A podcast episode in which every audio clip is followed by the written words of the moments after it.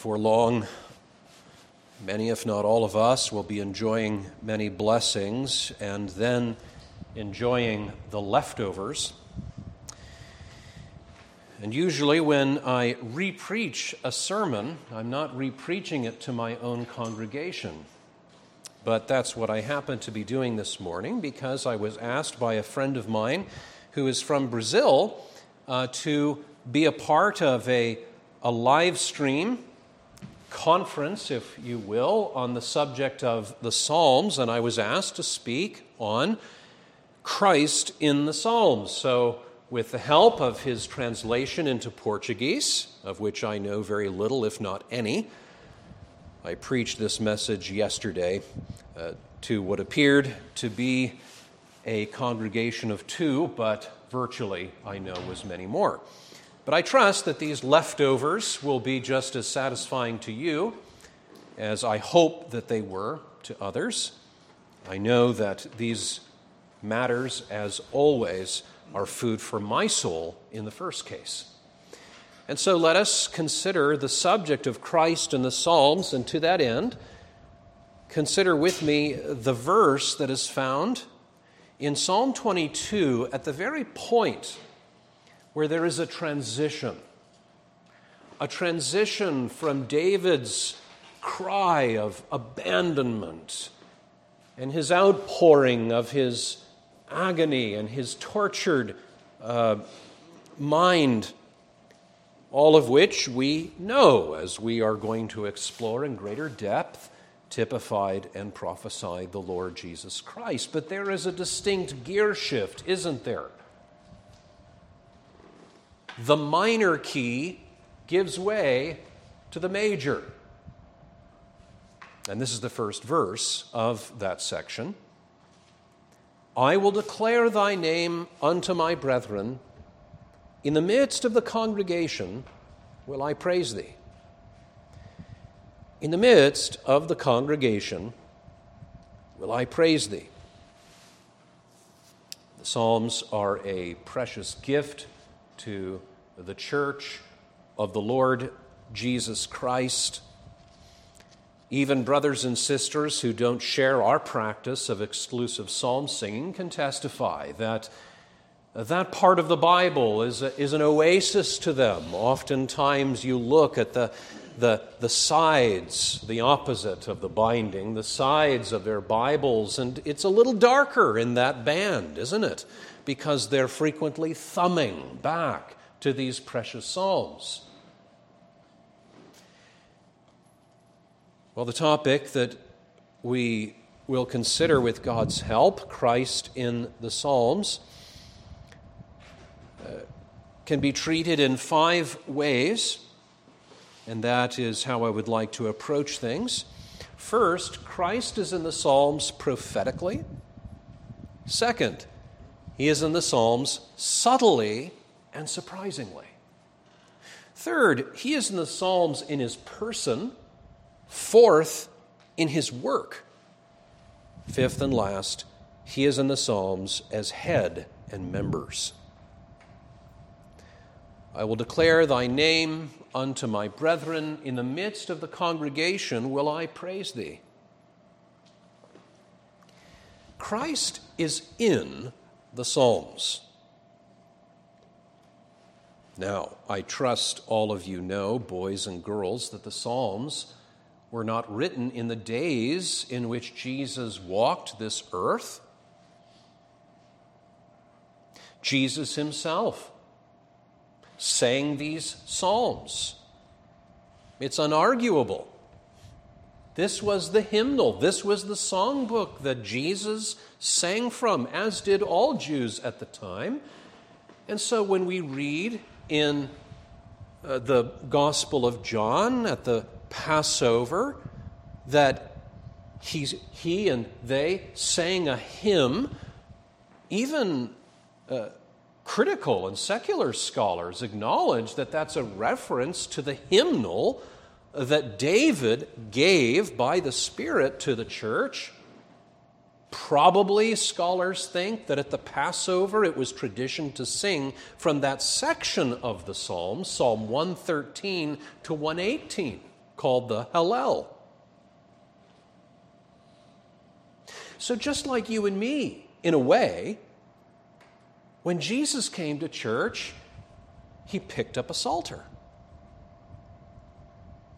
Now, maybe not literally, there's some other circumstances that we might talk about another time, but the point is this was his songbook that he had received from his parents and their generation, and from his grandparents and their generation, and going back hundreds and hundreds of years. So Jesus is clearly not in the Psalms as they were first written presently.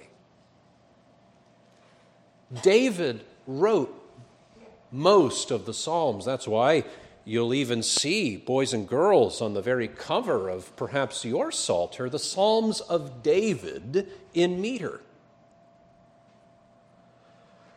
Hundreds and hundreds of years. This was the well worn hymnal of the Old Testament church. So, when we say Christ is in the Psalms, he was not in the Psalms presently at the time in which they were written and collected and sung by God's people in the Old Testament for hundreds of years.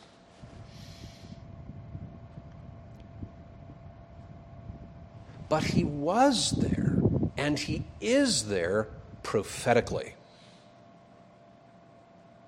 That is to say, all throughout the Psalms, we have prophecies of the Lord Jesus Christ. In fact, when the Lord Jesus Christ rises again from the dead and he begins to make his appearances, he's talking to some people who are a cocktail of fear and uh, horror and uh, the greatest loss of hope and, and disillusionment to these disciples who had thought that Jesus, he has to be the promised one of all the prophecies. And yet, we saw with our own eyes that he was crucified hanging between two thieves.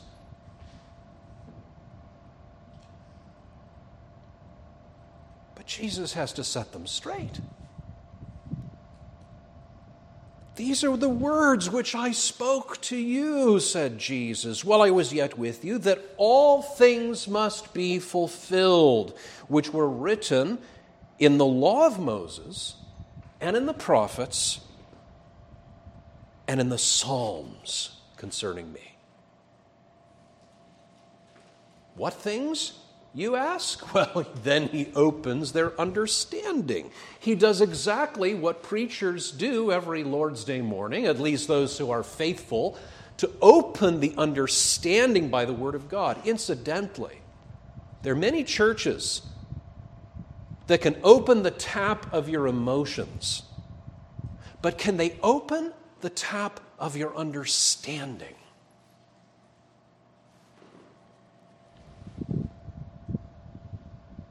And he said unto them, Thus it is written, and thus it behooved Christ to suffer. It was necessary for him to suffer and to rise from the dead on the third day. All the Old Testament, including the Psalms, prophesied this.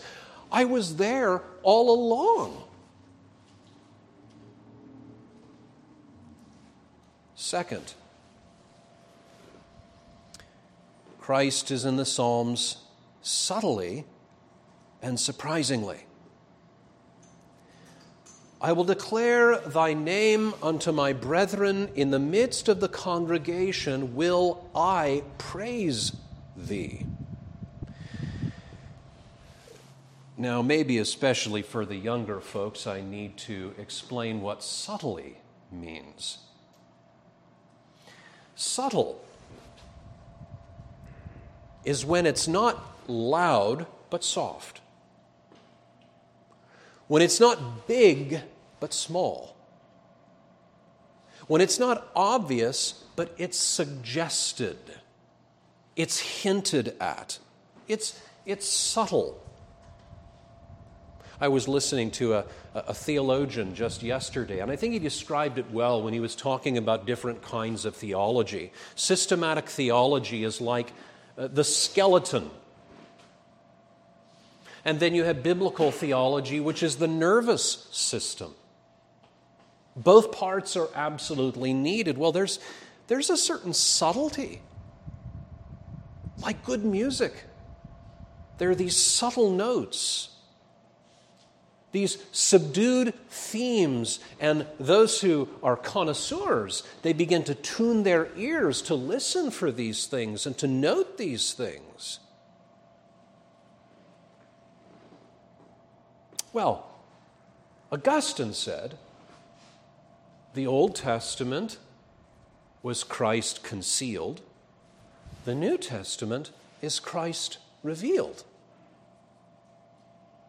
Now, not absolutely concealed, but much more understated.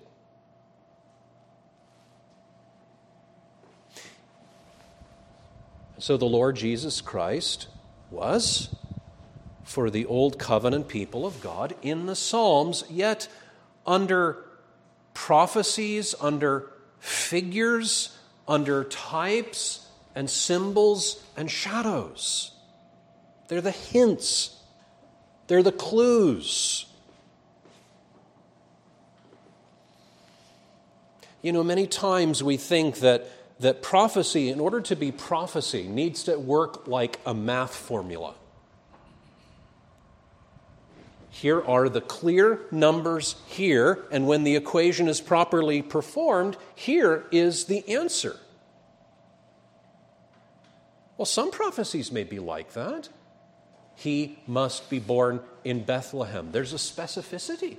In fact, when, when, Herod wanted to know where the Messiah is going to be born, he convenes the leaders of the church at that time, and they say, Well, the prophecy makes it very clear.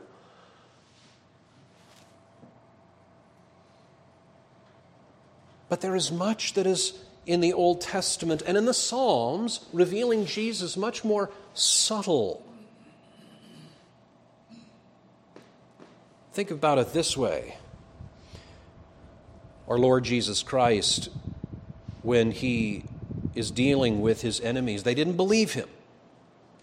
They didn't believe that he was the Christ, the chosen one whom God would send into the world. And so Jesus has a little riddle for them, kind of like Samson. Out of the eater came forth meat, and out of the strong came forth sweetness. Well, Jesus has a kind of a riddle for his enemies.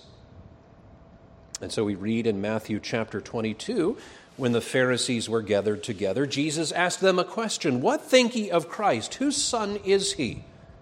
They say unto him, The son of David. Well, that's clear enough. He saith unto them, How then doth David in spirit call him Lord? Saying, The Lord said unto my Lord, Sit thou on my right hand till I make thy enemies thy footstool. If David then call him Lord, how is he then his son? Crickets. And no man was able to answer him a word, neither dared any man from that day forth ask him any more questions. Now, was Jesus suggesting that there was a fundamental contradiction in Psalm 110? No.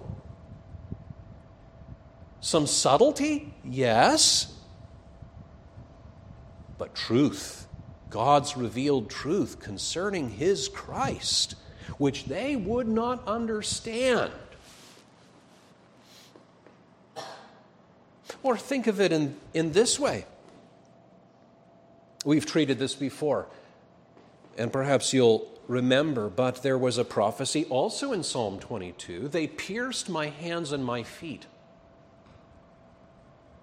Now, when you read that psalm for yourself, I think it's very clear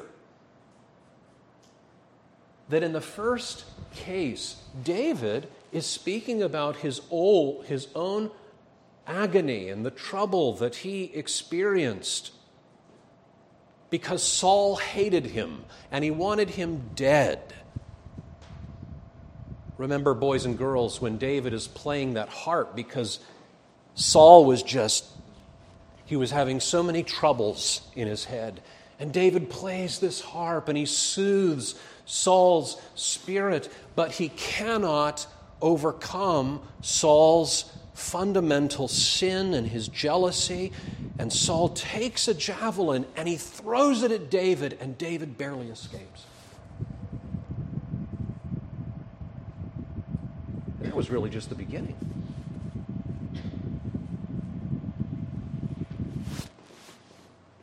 David has to run from home.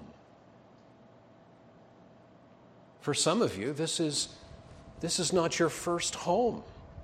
Now, maybe you're not a refugee in the classic sense, but many people have come to these shores, whether at a faster or slower pace, on the run whether running from poverty or war and its aftermath, or perhaps they've even been hunted down themselves. We know some rather harrowing stories, don't we? Of some who had to run from country to country and learn new languages and then go halfway around the world. That's not an easy thing. And yet, even when David had escaped into the desert, when he had to put his parents in a foreign country because he feared for them for his sake. Even then, he feels trapped. And so, poetically said, they, he says, They pierced my hands and my feet. I feel like an animal that's been cornered. I don't know what to do.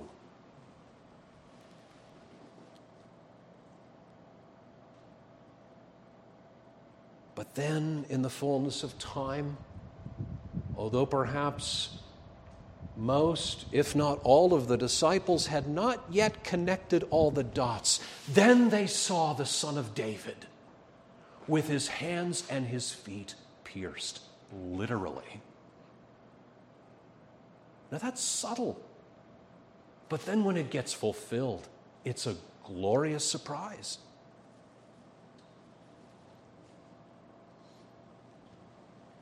We see this time and again. Another prophecy from Psalm 22 All they that see me laugh me to scorn. They shoot out the lip, they shake the head, saying, He trusted in the Lord that he would deliver him, seeing he delighted in him. David felt the pain of the mockery. And then those very words were taken up in the lips of his enemies. Did they have any idea that they were more or less quoting Psalm 22?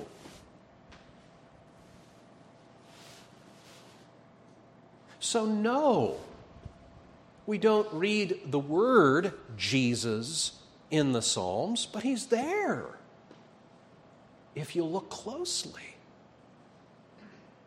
If you tune your ear for the subtle themes. And then, of course, we have the most glorious fulfillments and when we see it fulfilled, we look at the answer key and we say, Well, why didn't I see that? And then we go back and we say, It was right there staring me in the face, which is exactly how Jesus spoke to his disciples when they were so downcast and shattered in their hearts. Isn't this what had to be? It behooved Christ to suffer and then to rise from the dead the third day. Third, Christ is in the Psalms in his person. I will declare thy name unto my brethren in the midst of the congregation, will I praise thee. Yes, that I is David,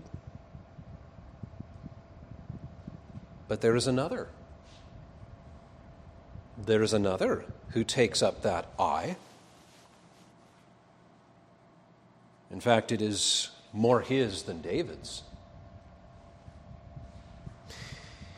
He is David's son. I have made a covenant with my chosen. Unto David my servant, thy seed will I establish forever and build up thy throne to all generations. Psalm 89. He is not only David's son, he is God's son. The very wonder of God with us.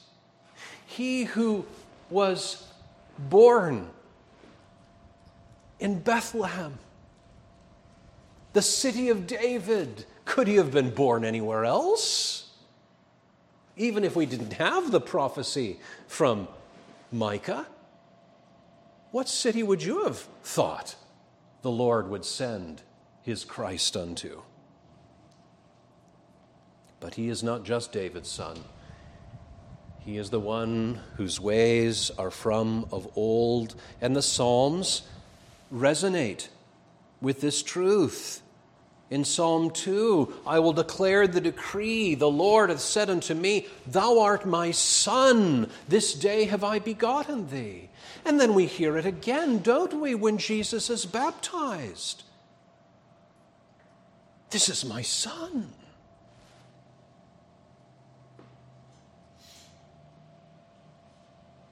He is the man of God's right hand. Psalm 80. In the same psalm, he is, he is Israel's shepherd, and he is, he is David's shepherd. Now, we may not have seen that if we we're singing Psalm 23 before the coming of Jesus. It's Jehovah, the Lord. Jehovah is my shepherd, sings David. Well, then when the Lord Jesus Christ comes, he says, I am the good shepherd. It was Jesus after all. The Lord said unto my Lord,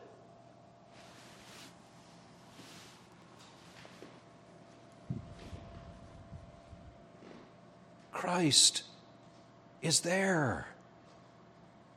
He is in the Psalms, in his person, yes, behind a kind of veil of prophecies and shadows and types, but he is there. He is there, the witness of Christ, and by his Spirit, for it is his Spirit that produced the Psalms. They are his words which is why the apostle urges Christians to engage in psalm singing by saying, Let the word of Christ dwell in you richly with all wisdom, in singing psalms and hymns and spiritual songs. It's the word of Christ. He is there. He is there. Fourth, not only is Christ in the Psalms in his person, he is there in his work. I will declare thy name unto my brethren. In the midst of the congregation will I praise thee. In particular, he is there in his work of suffering and glory. He had to be made man to suffer because God cannot suffer. Suffering presumes need and dependence and weakness and limitation. God has none of those things in His essence.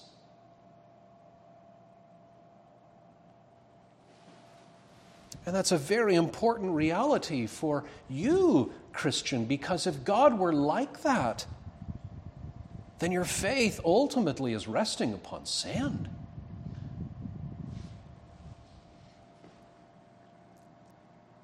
But he had to be made a man, this Christ. He had to partake of flesh and blood in order to save us, in order to redeem us.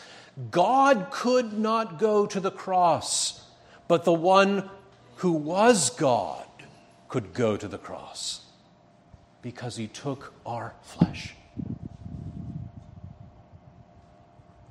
And Psalm 8 tells us that he was made a little lower than the angels. He was humbled, he was brought low, even as David was brought low before he was exalted ever so high. So and much more, the Son of David, the Lord Jesus Christ. He had to be betrayed by his own friend. David felt the painness, the, the, the painfulness of his own turning against him.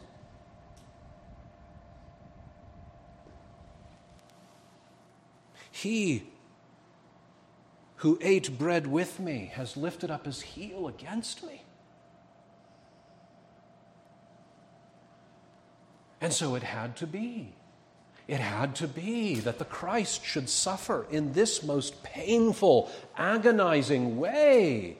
He must be uh, betrayed. He must be rejected of his own people. The stone which the builders despised has become the chief cornerstone.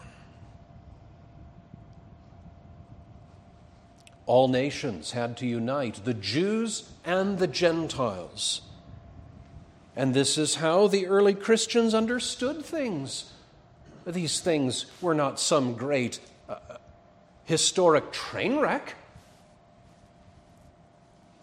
By the mouth of thy servant David, thou hast said, Why do the heathen rage and the people imagine vain things? The kings of the earth stood up. Pontius Pilate. Herod. And the rulers were gathered together against the Lord and against his Christ. For of a truth, against thy holy child Jesus, whom thou hast anointed, both Herod and Pontius Pilate with the Gentiles and the people of Israel were gathered together for to do whatsoever thy hand and thy counsel determined before to be done. It had to be this way. It was necessary, said Jesus. Moses in the law and the prophets and David in the Psalms spoke of these things hundreds and hundreds of years before they ever came to pass.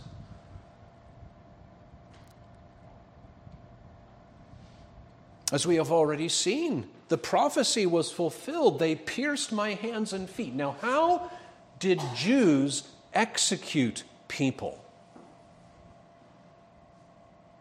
It wasn't by the cross. They would pick up stones and begin throwing stones until the criminal breathed his last. But in the amazing development of providence, it pleased God to have the Roman Empire come and govern Judea and to take the reins of capital punishment shortly before Christ was crucified, so that this very unique and tortured way of executing a criminal would be applied to the Messiah. Now, who could have predicted that? God.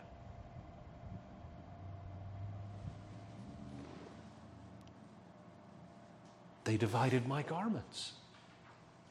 Upon my vesture they cast lots, and so the Roman soldiers.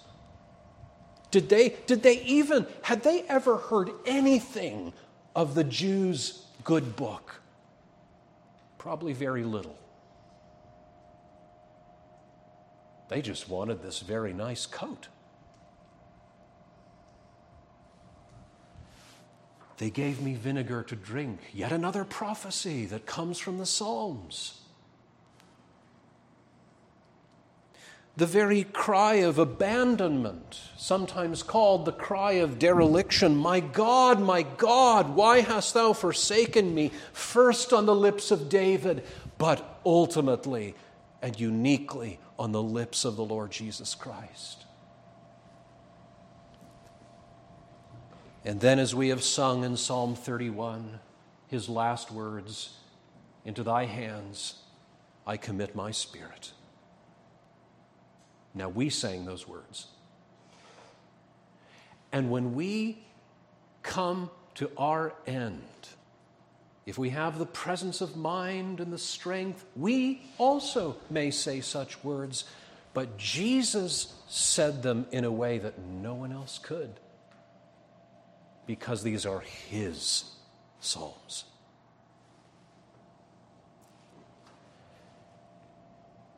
I will declare thy name unto my brethren. In the midst of the congregation will I praise thee. Christ is in the Psalms in his work, in his sufferings, and in his glory. Again, just as David had to go through a humiliating and agonizing ordeal until finally God lifted him up and gave him the throne, so the Lord Jesus Christ, and so much more. Even as the Lord Jesus went to the cross, something of the light of his coming glory was beginning to shine. And we see this in his triumphal entry into Jerusalem. They began using the words of Psalm 118 Hosanna, Hosanna in the highest. Hosanna to the Son of David. And his enemies, they want these little kids to quiet down. This is a shameful embarrassment. You close your mouth, Benjamin. Jesus says, Have you not read? Out of the lips of babes and sucklings thou hast perfected praise. Psalm 8.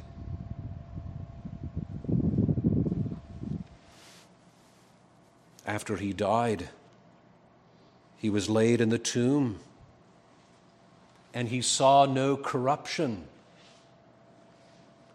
And the Lord gave him life, and he rose again from the dead, so fulfilling Psalm 16. Thou wilt not leave my soul in hell or in the grave. You're not going to abandon me there, Lord. You will not leave me neither shall you allow your Holy One to see corruption. That's a step too far for he who is most precious unto the Father and unto all the faithful.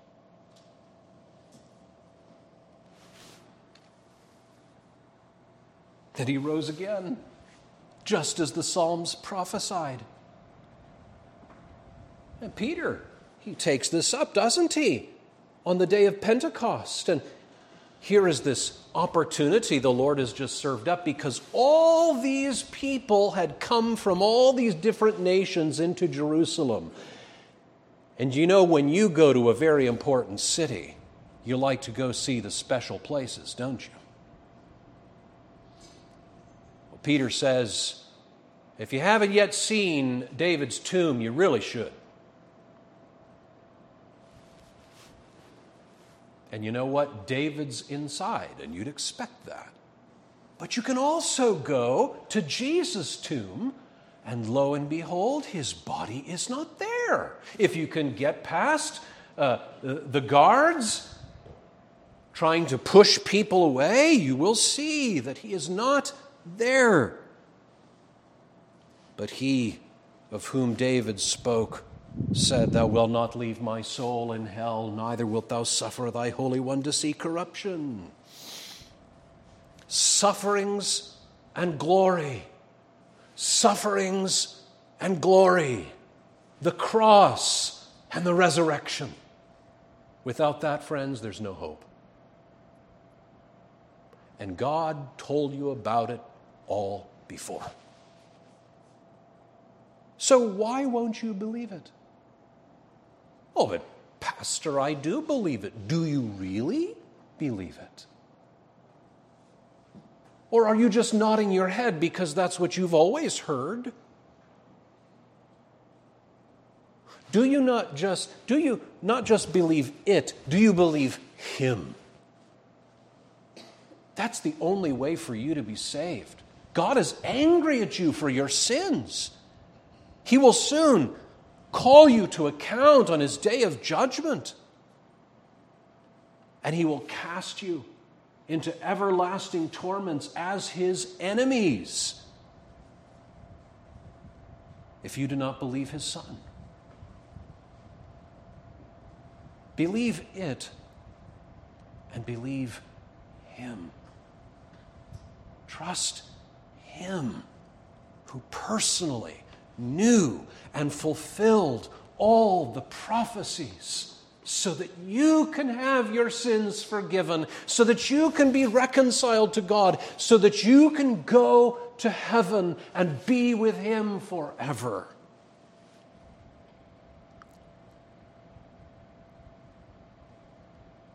The Psalms also prophesied His ascension. He physically went up into the clouds. God is with shouts gone up, the Lord with voice of trumpet.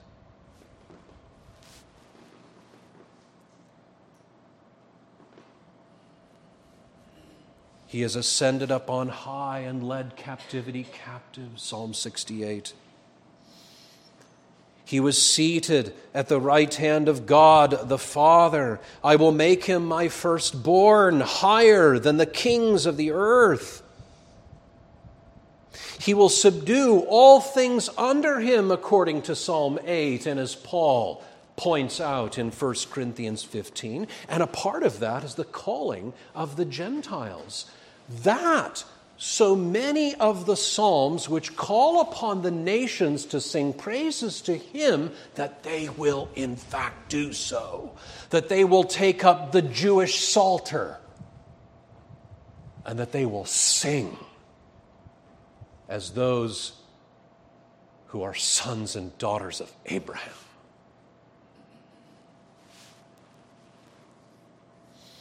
And then he will return in glory to judge the earth. Our God shall surely come, keep silence, shall not he?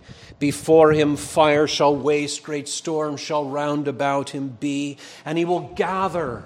He will gather all his people to himself, Psalm 50, even those who have made a covenant with him by sacrifice.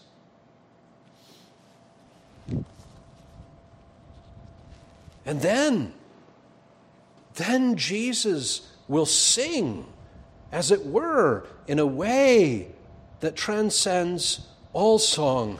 Rutherford puts this beautifully when commenting on our text I will declare thy name unto my brethren, in the midst of the congregation will I praise thee. He says, He will more especially sing this when he shall have ended all and got the goods in his hand that he bought so dear. In the midst of the congregation, every last one for whom I shed my precious blood. Then I will praise the Father in the midst of my brethren.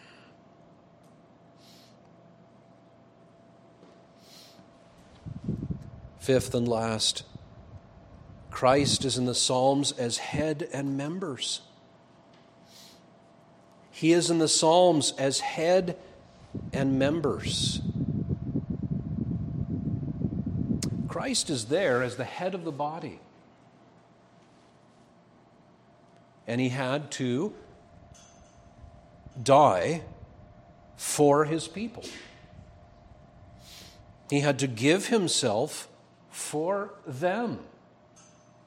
He had to obey the law for them. He had to be able to say, as David said, but in a perfect way, without any qualification, the Lord has rewarded me according to my righteousness, according to the cleanness of my hands has He repaid me. So that when he fully obeyed the Father, unlike David, and you know the nasty, dirty stuff that David did. Then he could do what would enable us to sing Psalm 32 Blessed is the man to whom the Lord does not impute sin. Blessed is the man whose transgressions are forgiven. When we sing the Psalms, let us see Christ as head and as his body, the church. And that Christ is in the Psalms not only for his people, but in his people and through his people. By his Spirit, he is in us.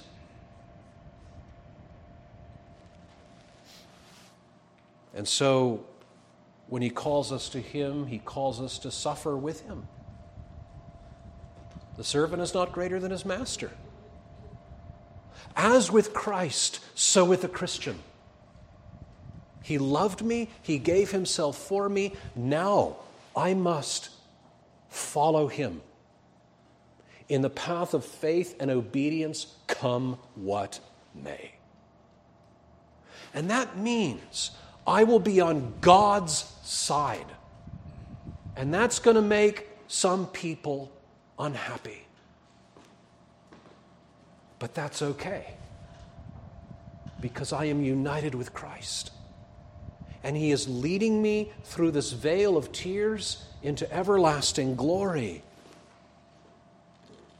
And so, by His Spirit, although I do it ever so imperfectly, I seek to please my Father as He did.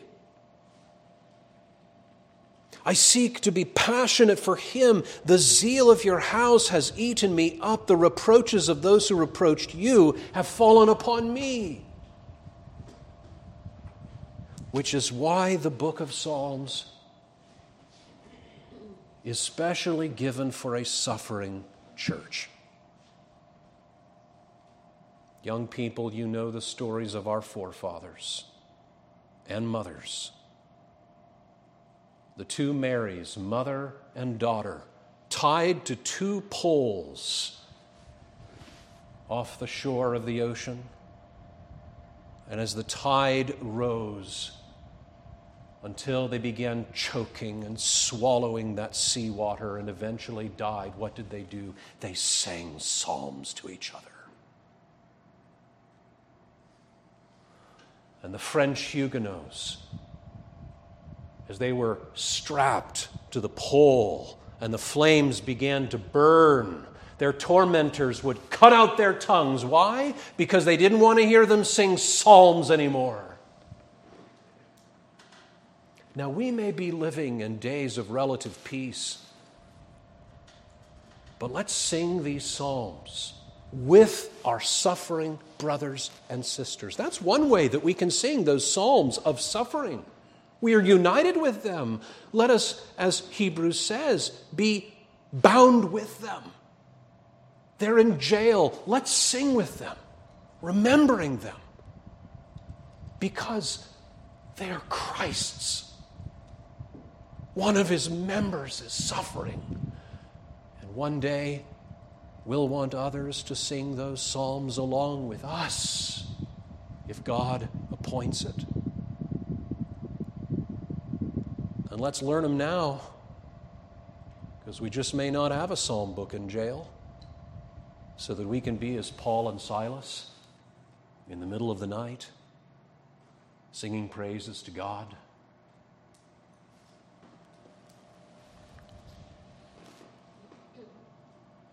Friends, Christ is in the Psalms. In the midst of the congregation will I praise thee, says Christ. Christ says, These are my Psalms. You may think that they're outdated, but they are not. I may no longer sing with you physically, my very tongue in the midst of the congregation. You do not hear my voice, and we have never heard his voice. But he says, I'm with you. I'm with you when you sing this. In fact, it's better to put it this way You're with me when I sing this.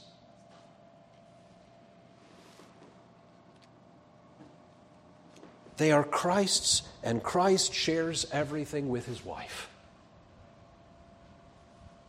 He doesn't keep any secrets.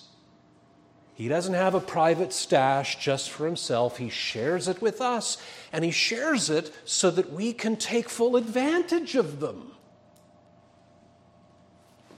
This is Christ's praise, and this is our praise. Is any merry? Let him sing psalms. And you know, you don't have to wait to be happy to sing psalms. There's so many psalms that are meant for when you're not happy. Just like Jesus, who, though he was without sin, knew what you are feeling. So prize this book and prize Christ and praise Christ and praise the Father with Christ, who, according to Hebrews 2, the author quotes this very passage, he is not ashamed to call you brethren. What an honor.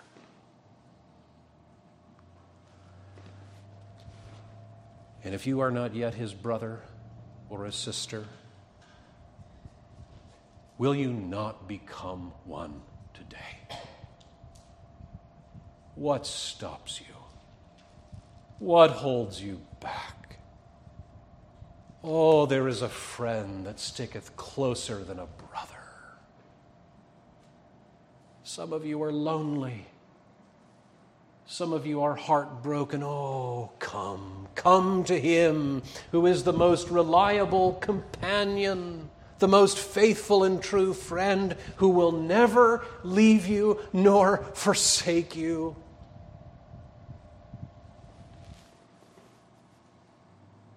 And He declares God's name to you now. I will declare thy name unto my brethren in the midst of the congregation will I praise thee. Amen. Let us pray.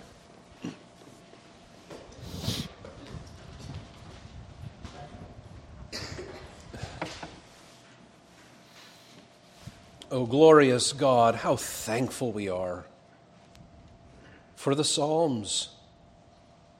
And all the more we are thankful for the Christ of the Psalms. Now, by thy grace, make us Christians of the Psalms. And in the struggle and in the combat, help us, Lord, to sing, to sing those anthems of triumph, and to do so in faith. O God, arise, let thine enemies be scattered. Bring all glory and honor to thy great name through Jesus. Amen. You may be seated.